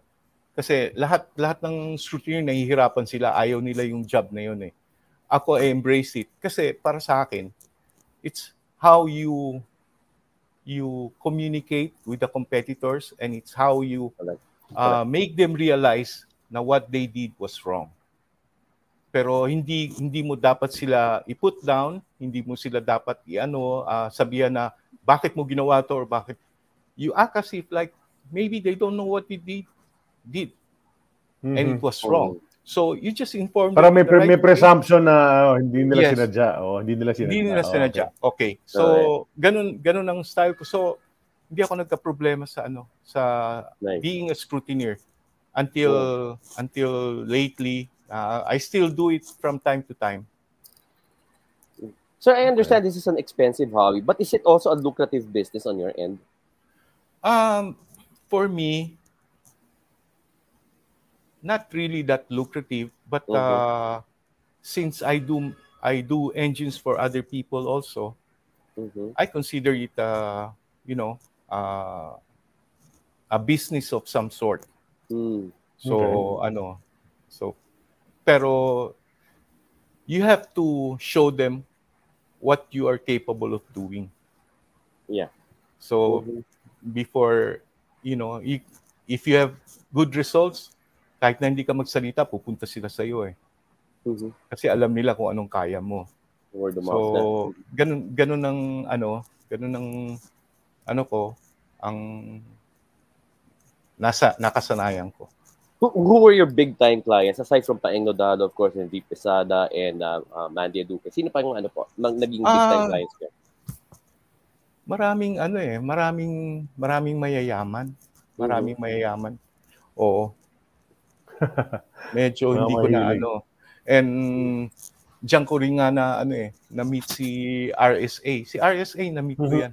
Oh, naging, yeah. naging yeah. good friend ko si RSA through mm-hmm. motorsports. But that's so, Ramon Ang, no? For for yeah. those who oh, are si Ramon aware of ano din, passion din talaga niya yung motorsports. Sinado eh. talaga yan. Oo. Oo. Medyo... Si Ricky Deliaco, did you get to work with them before? Yeah, yeah. I did engine for the Ricky, oh, slalom okay. days.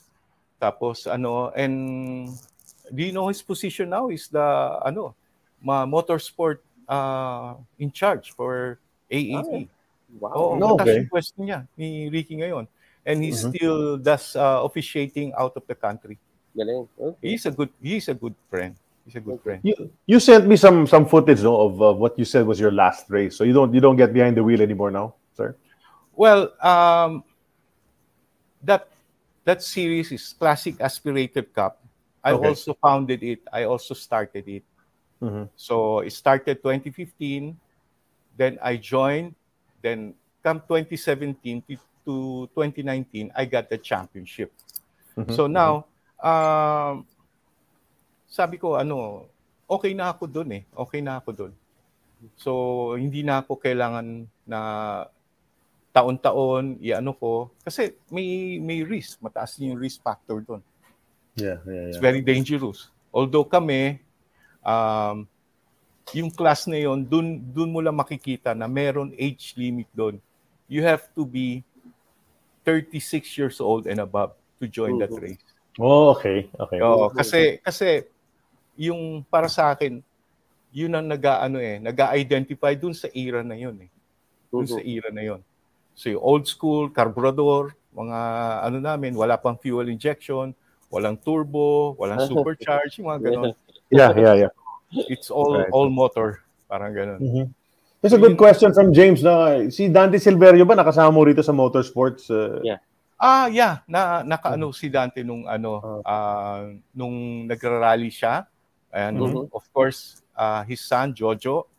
Uh, merong ang ano si Dante kasi si Dante is a very easy to get along with guy. Oh, yes. Sabi nga niya, Oh, oh, yes. Phil, kahit na ano ako noon, wala na ako sa basketball noon. Sabi niya, kung gusto mo mag further studies sa Japan, sa Toyota, sabi mo sa akin, i-recommenda kita. So, i- sinabi niya sa akin ni Dante yun. Sabi ko, sige sir, pagka, ano, sabihan ko kayo. Pero hindi hindi na nangyari yun. So, yun. Pero he's a very likable guy. Yes. Oo. At 85 years old, can still, Oo ano. You can groove still sing and dance all night. Yeah. Oh, yeah. Still Oh. groove. Sa Toyota ano, reunion, eh, talagang Oo. Wow. Siya, on, on all cylinders siya. Yung ibang mga players niyan, pumapalya na. di ba? Oo. Pero siya talagang, boom! Di ba? Talagang humahataw pa rin. Arangkada pa rin. So, di ba? So, well, what's the next photo, Carly? Let's check it out. This, I think this is all from the motorsports uh, part of, of Mr. Gulfin's life already. Ito, Starlet yan, ano? Yan ba yung Starlet? Yes. Casino. Starlet yan. Maliit. Ah, Casino Active.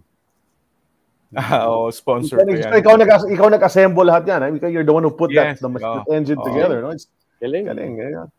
I guess once once you get into it, it's hard to to get out na, no? But but but do you still play basketball? Because I do understand. I did see some photos uh, from more recent years. There's a photo. I don't think we're gonna show it, but we I saw it. You're with Epoy Halmasco in something. You're, you're about to play a game or something like that. So nakakalaro ka pa rin. Hindi naman talaga nawala ang basketball sa buhay. Hindi naman talaga. Ah, Like twice a week, doon sa Project 2, maraming court kasi doon eh. So kilala na ako ng mga bata. So nakikipaglaro pa rin ako. Pero ngayon, medyo mas mas seldom na. Yeah. Mas seldom na. And are you still in touch with your former teammates, sir? Hmm, sad to say. Not so much. masyado. Not so Ah, sa, sa December, sir, pag matutuloy po yung reunion ng Crispa Toyota, andun kayo dapat. Ah, I would like to. Oh yeah, you're sigurado kasama ka doon, sir. We'll let you know Oh. all the details. Jay Mercado is one of the organizers, so we will make sure you'll be, you'll be Ah, there. okay. Oo. Ah, Count sir, me in. po- Opo. sir, saan po itong ano na to, itong picture na to, saan ginawa to? Ah, sa ano yan? Sa Tagaytay yan. Kasi may property I ako sa. Tagaytay. Okay. So, yan, pag nakita mo, ano yan eh, kakaputok lang nung nung Taal Volcano. Taal. Kaya yung daan niya, puro puro lahar yan. Puro lahar. Okay. Very were malapit. most of the races, the, the races like that, the, the footage you sent me, sir, that unfortunately we're not able to show it, but saan, saan ginawa yung, yung race sa na yun? Batangas Racing Circuit yon. Ah, doon, okay, yes. uh, Napunta Barangay ano, Maligaya, Yeah. ah, Yes, Rosario, Batangas. Yeah, yeah, heading to ano, Laia. May kita mo Ah, yan. very popular Yes. yan. San. Mm. Oo. I just saw it a couple of weeks ago. Mhm. Okay, so doon pala talaga yon. Okay, so and then, okay, let's look at the next one. Alam ko puro ano to eh, puro sa motorsports na yung mga photos na hinandaan ni Sid. Well, there, there's there you in action. There there is you in action. 'Di ba? Omega Ah, Pro. Yung mga ganyan walang ano no, it's just one person in the car no. Walang walang kasama 'yan ano. Wala, wala, oh.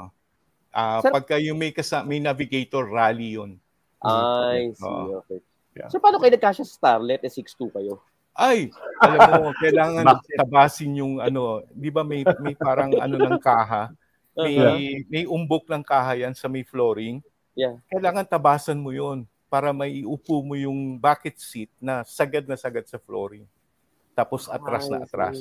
Okay. Yeah. Ah, okay ako diyan, maluwag ako diyan, pero nung ano, parang hindi proportionate sa akin eh, no? Laki-laki ko tapos nandito Oh, tsaka wala nang kasya sa likod mo. Wala, wala, Ah, wala na, sa wala likod na. mo, 'di ba? Sagad na Wala 'yan na. eh. Oo. Mm. Diba? Sa haba ng binti niyo. Galing, galing.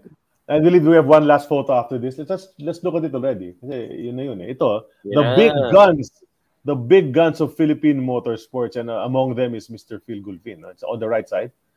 Dahil mga bata rito ah. Who are these children, uh, sir? Ah, meron diyan sa karting galing, tapos Okay. motocross kasi lahat 'yan, lahat ng motorsports 'yan eh. So, meron diyan sa slalom, meron sa rally, meron sa karting, meron sa Mm. 4x4, ah, meron sa slalom. So lahat 'yan. Yung sa akin, yung classic aspirated, yun yun. Mhm.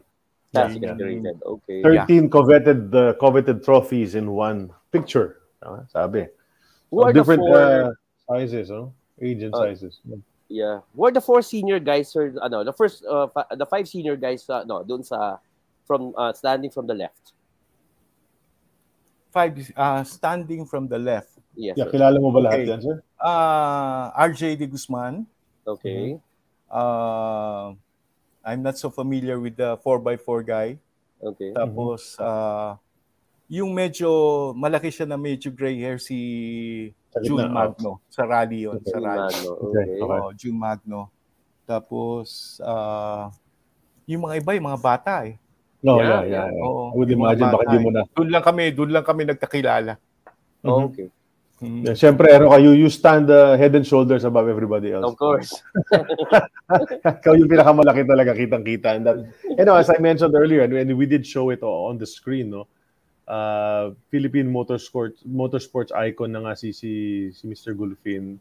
And uh, and you know, you're still involved in that. I'm pretty sure, you know, as the years go on, you're still if you pull away from that, you're still going to be an advisor somehow. You're still going to be involved in that. Kasi maraming pupunta sa'yo, no, for advice on on their cars, I suppose, no? I still do it. I still uh, do engines on the side but uh, on a limited basis. Tapos Mhm. officiating, nandiyan pa rin ako. Pagka drag racing kasi, uh, nandyan ako uh, to help them officiate. Right, right. Sir, when you say on a limited basis, what does that mean? Ah, hindi na kagaya noon like ah, pagka tumanggap ako, mahaba yung timeline, Ah, ganon. okay. Yung mga ganon. So, So, kung hindi kami na ni yung Charlie, pwede kami magpagawa sa inyo, tatanggapin ninyo. Ah, oo. Oo. Nice, nice. Yeah, no, but that's great. So, I mean, this is great information for people who are, for the guys who are watching, and and uh, you know, for Exactly. anybody who wants to know about. I mean, this is a tale of two stories, diba? This is Exactly. double tale ito eh, diba? Because there's the basketball career and then there's the the motorsports career, which you know, really for a short while, nag medyo nag-overlap sandaling sandali, but then when you walked away, you know, you just you went that that direction for motorsport. It's very, it's very impressive. But 25 years old, no? Grabe, no? You you gave up the the playing career for that. That's wow. Andun ka na. Pero wala eh. The passion leads you to where you want to go, I suppose, no? That's that's just, just how it is. And now you uh, sige, sir. I can I can comment that uh, I think I'm the only one who made a, a nice transition from basketball to motorsport. For sure. Yun Yeah. yun yun lang yung tapos uh, yung bang yung passion na yun. Yeah. I I there see some guys. I see Uh-huh. some guys like uh, I see Hector sometimes yeah, right. because Hector is the father of Andres. Andres Mhm. is racing. Andres Calma. Mhm. So nakikita ko lang siya doon as as a spectator sa mga Yeah. racetrack. Yun, Right. yun ang mga I was going I was going to ask nga, wala bang ibang naki ano, na players na pumasok sa motorsports kahit sandali, wanted to race, wanted, you know, wala. Ah, wala kasi ano eh, like kung active ka pa, ah medyo ano 'yun eh, hindi hindi ka dapat sumali kasi medyo delikado. Mhm. Yeah. Yeah, yeah. Oo. Baka ma- baka ma-end So yung after career mo. siguro, oo, so after siguro sa ano, sa ah, basketball playing career, siguro Okay. pwede. Pero sa mga nakikita ko noon, ah, may passion. Isa sa Toyota, if you if you remember Nick Bolaong, Nick Of Bolaong. course. Okay. Oh, Nick Bulaong, we we shared the same passion. Okay. So he was a Toyota. Ganun din yung kotse niya, Corolla SR din. We shared Uh-huh. the, the same passion. Pero nung ano, umalis si Nick eh, ng ano, nag ah, Yeah. nag-abroad si Nick eh. I don't know. I, I hope he's doing okay. Oh, we haven't had the chance to have him Yeah. on, on the show yet. Hopefully we get him uh, kasi siya na lang yung isa sa mga Toyota guys that we haven't gotten. No? Mhm. So if anybody has any leads to Nick Bulaang, please let us know. Send us a uh, DM Exactly. Oo. on our on our Facebook page. That that would be really Kahit great. nyo lang halos si Nick eh, di ba? 1967 din yata si Nick eh. Mm. Ito tanong oh, ni Ronald uh, Mariano. Sinong player ang merong pinaka-mean na setup? Yeah.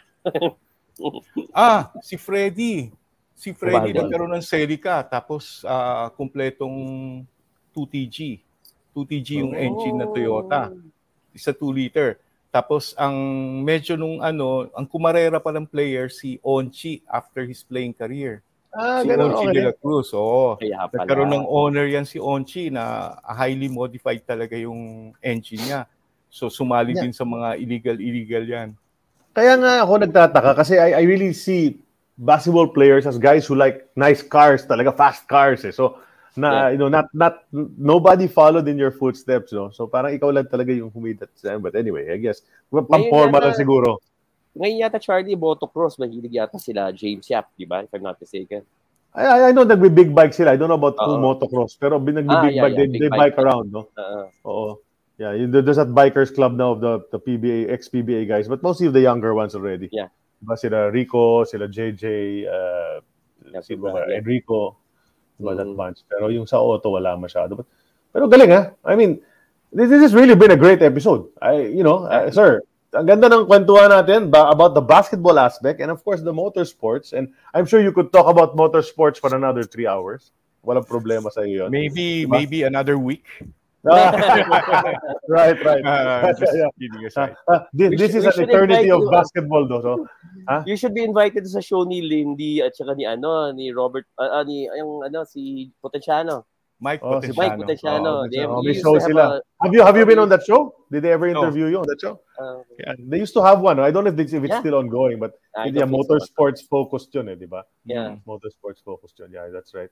Galing, galing ng mga kwento. Jay, pahabol. Ako, Any- last any other- question na siguro. Uh, you, you, sabi nga niya, na, uh, uh, tale of two stories. Do we see a third story? Yeah, what's, what's in Um, store? A third story might Now, just mm, be um, uh, enjoy life. mhm. Ganun lang. Ah, ano lang, ah, be a grandfather. So, Mhm. medyo ease up on, you know, be contented para sa akin. Contento. Ilan na po ba ang apo nila? Isa lang. Isa pa lang. Isa Okay. lang. Isa lang kasi yung daughter ko eh. Mhm. So, Mm. isa. Who, who so, I met the other day. I met her the other day. Thanks nga pala for helping set up this uh, Salamat. her father, no? Si, si Mr. Phil dito sa ating Oo. show. Maraming salamat kay Estelle. Kanya to, kanya tong gamit na to. So, salamat Yeah. din sa kanya. Mm. I did I did the test with with her the other day, no? So very good. Maraming salamat sa kan sa tulong niya. Your Galing, galing. grandchild Uh, no, is, a, is a guy or a, uh, uh, is a, guy, a boy or girl? Which one? yung The apo po ninyo. Girl. Girl. Oh. So granddaughter, naku. Mm. Spoiled na spoiled kay Lolo yan, sigurado. Naman. Ganun, tala, ganun talaga yan, ha? Mm. Di ba? Yung mga babae, love na love ng mga lolo yan. Anyway, but that, that's great. So yeah, you're right, no? Eventually, hopefully, we can all get there uh, to just be content with life and enjoy what we've, what we've uh, achieved and Yeah. what we've gotten. Di ba? Abot din tayo dyan. Pero great. What, what a great uh, hour and a half it's been with uh, Yeah. Mr. Phil Golfin. I love the stories. I love the Cyrus Man story. Kawawa naman si Cyrus. The late Cyrus Man. Ah, Um, ano na ba? So, oh, yeah, he passed yeah. away last year. He passed away last, Last year, sir. year. Ear- Early Oh. last year, if I'm not mistaken. Yeah, yeah Noel So, broke the news wala actually. wala It was Noel who, ano, Oh, one kami- our kami nag-break ng news. Oo. Yung Yeah. bro, we were trying to get in touch with him. The brother was in touch with our Noel Zarate. And then the brothers, di pa namin makonvince. Then he messaged to say that Cyrus, Cyrus had passed away. So, di ba? Okay, yung mga humihingi ng interview kay Don, Don oh, RIP talaga. Uh, you know, and, and nag- nag- nag-uusap na sila noon. I-explain na niya kay coach na talagang nabuo niya yung 20 rounds. talagang, Bago oh, tumating si coach. So, nag-uusap sila doon ngayon. Diba? Sana na-explain at pinagbigyan na siya ni ni ano ni Coach Baby. Anyway, so you know, some people are asking for Don Don Ampalayo and others wanted to come on the show. Well, he has declined our invitation, so hopefully we can convince him. But anyway, so that's a, that's a great uh, hour and a half. But we do have our regular segments on this show. So that was Time Capsule. We're done with that. That was brought to us by Fitbit. Let's enter the Twilight Zone now. As we enter the, towards the end of our show, the Twilight Zone, of course, is our segments, uh, final segments on the show. And the first segment is uh, XSROs. That's brought to us by Tuminugan Farm, your private paradise at the heart of Bukidnon. If you need to relax and unwind, why not rejuvenate and reconnect with nature right at the foot of the Kitanglad mountain range in Bukidnon? Choose from a wide range of accommodations like the farmhouse, the bungalow, the cottage, or the tulugan.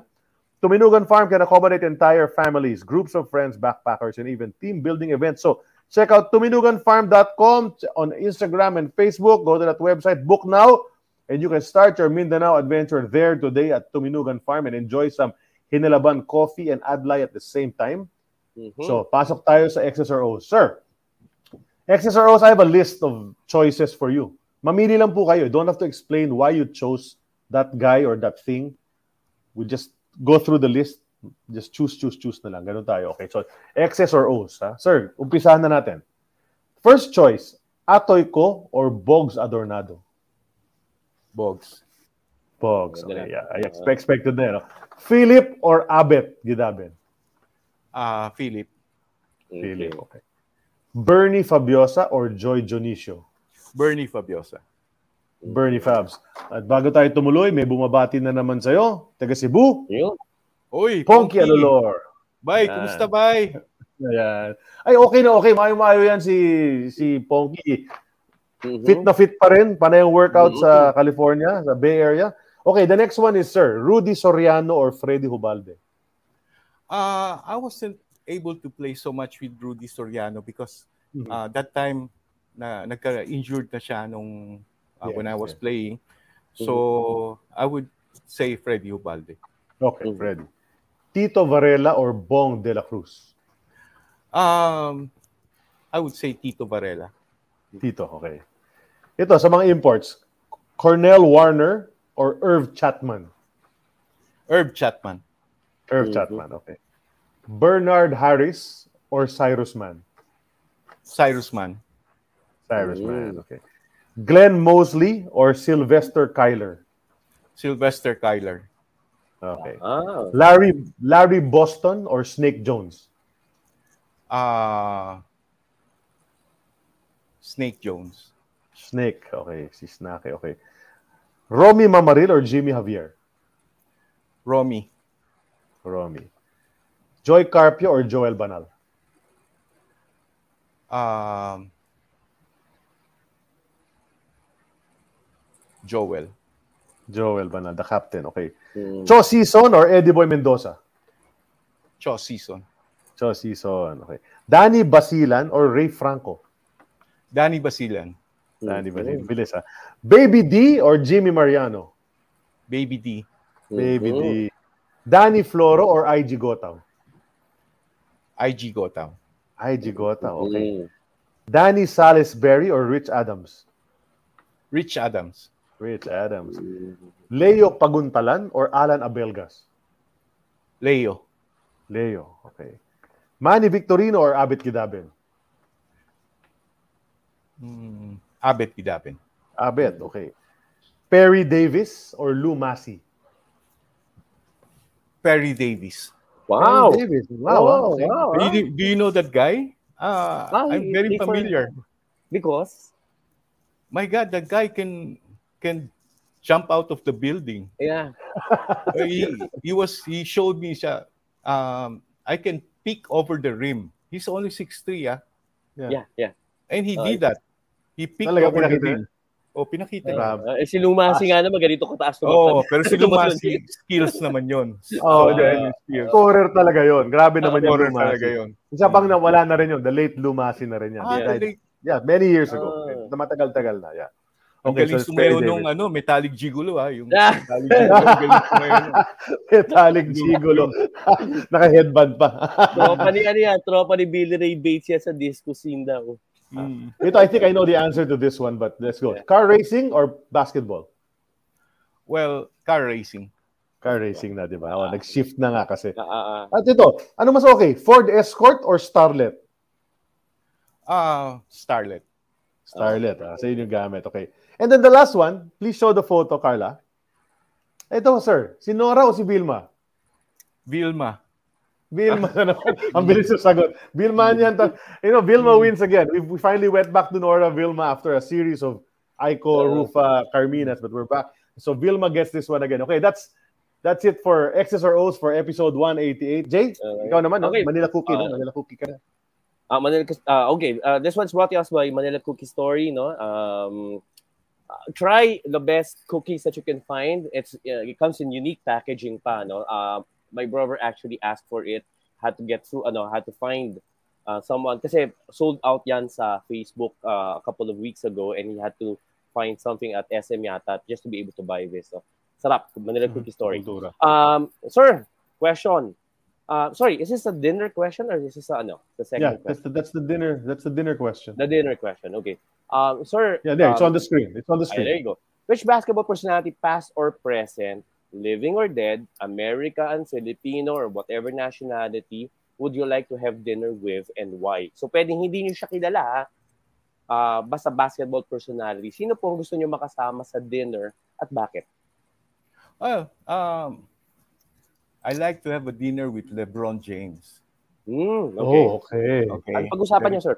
Ah, pag-usapan ah, is ah, yung aside from basketball, yung business ventures niya, yung ah, sinong tumutulong sa kanya, sinong ah, ano kasi alam ko may may mga kasama siya, may clout siya, 'di ba? Sila Rich Yes. Paul, sila ano. Mhm. Pero yung mga business decisions niya hanga ako eh. Mhm. So maybe I can learn from him. There you go. Okay. Okay. And not basketball, ah. It's business. it's Oo, the business side. talaga. It's the business side. Well, basketball, hindi na natin pag-uusapan kung, kung anong No. na-accomplish niya eh. So, given na yon yung basketball. Correct. So, ang gusto pag-usapan, uh, Sir, how did you do this? How did you how how did you amass so much fortune out Yeah. of out of like things like this? Since you mentioned LeBron James, sir, no? So, sinong GOAT ninyo? Yeah, go who's the go greatest? LeBron James. LeBron James. Oh, Yeah. really? LeBron Ah, James. Okay. About sa Pilipinas, sino ang GOAT? Ah, ah. Ah, ang goat ko sa Pilipinas. PBA. Hmm. Um, hindi ko hindi ko maano eh. I would say Ramon Fernandez. Fernandez. Mhm. Yeah. Oo, Okay. kahit That's, na that's the that's the usual that's the Yeah. usual Oo. answer naman, sir. Oh. kahit na hindi hindi magka-rival teams kami pero I look up to him so much. Nabantayan niyo ba siya, siya, sir? Oo, oo, nabantayan. How was it like? Ayun sabihin, do you have a Fernandez story? Just to ano lang? Ah, hindi naman kasi usually pagka ano hi- hindi hindi kami masyado binabantayan kumbaga Ah. yung ano so masakit lang masakit si Mon kasi oo ma- matutuli si Mon pagka na, na ano ka I knew it. I knew that would come out. Oh, yun naman talaga yun eh. Matulis daw lahat. Hindi lang siko eh. Lahat daw eh. ang talino ba? Di ba? ang No, but it's great that you say on this show, on this show, Yeah. uh, 99% of the time when we ask who the best was or is, Yeah. it's Mon Fernandez. On this show, ah, kasi we have a certain Mm. audience, di ba? Yeah. You know, na medyo from that generation. If the, you ask the younger ones now, they'll say, you know, whoever else, no? Patrimonio, uh, Judmar Junmar. Fajardo, whatever. But, Mm. but yeah. But then, okay, so that's it's Mon Fernandez uh, for Mr. Uh, Phil Gulfin. Okay, uh, may pahabol pang questions, Jay? Wala na before we enter the Hello um, Porky? I, I guess yung ano lang, I just have to ano lang, your five favorite uh, players of all time in the PBA. in the At PBA regardless of ano, regardless of team and and generation. Oh, okay. Five top players. uh, regardless of team and generation Yes. Yung, yung Um, favorite nyo. okay uh, one is Mon Fernandez Mhm. Atoy ko, Bogs Adornado, Alvin Mhm. Patrimonio, and uh, I would say the fifth one is Ricardo Brown. Wow, that's a strong five right there. Yeah. That's all MVPs. Multiple except for Atoy, di ba? Ah, Hindi, si Brown one lang din pala. Yeah. yeah. But you have Bogs 3, Alvin 4, Mon 4. Ah, MVPs. Ang lakas nun. Galing. No? Ang lakas nun. Tsaka ano ah, may mga positions din naman, although kulang ng, well, power forward is Alvin. Pwede mag-small forward si Bogs. Tapos off guard mo si Co, point guard mo si Brown. Ganda ah. Correct. By position pa yung Ganda, pagkagawa nyo, sir. Ah. Correct. Nice, na nice. Galing, galing. That's that's that's a great five. Okay, so last na lang ito. We'll enter the last part. It's called Hello Porky. This is what I was telling you, sir. Ito yung bati kasi ni Joe Cantada sa kanyang anak every every coverage that he would do. So this is the the greetings portion. Na you can greet, uh, shout out, uh, give thanks to whoever you want. You know, in, in your career, whether it be in basketball or motorsports, in your family. Go ahead, sir. You can do that now.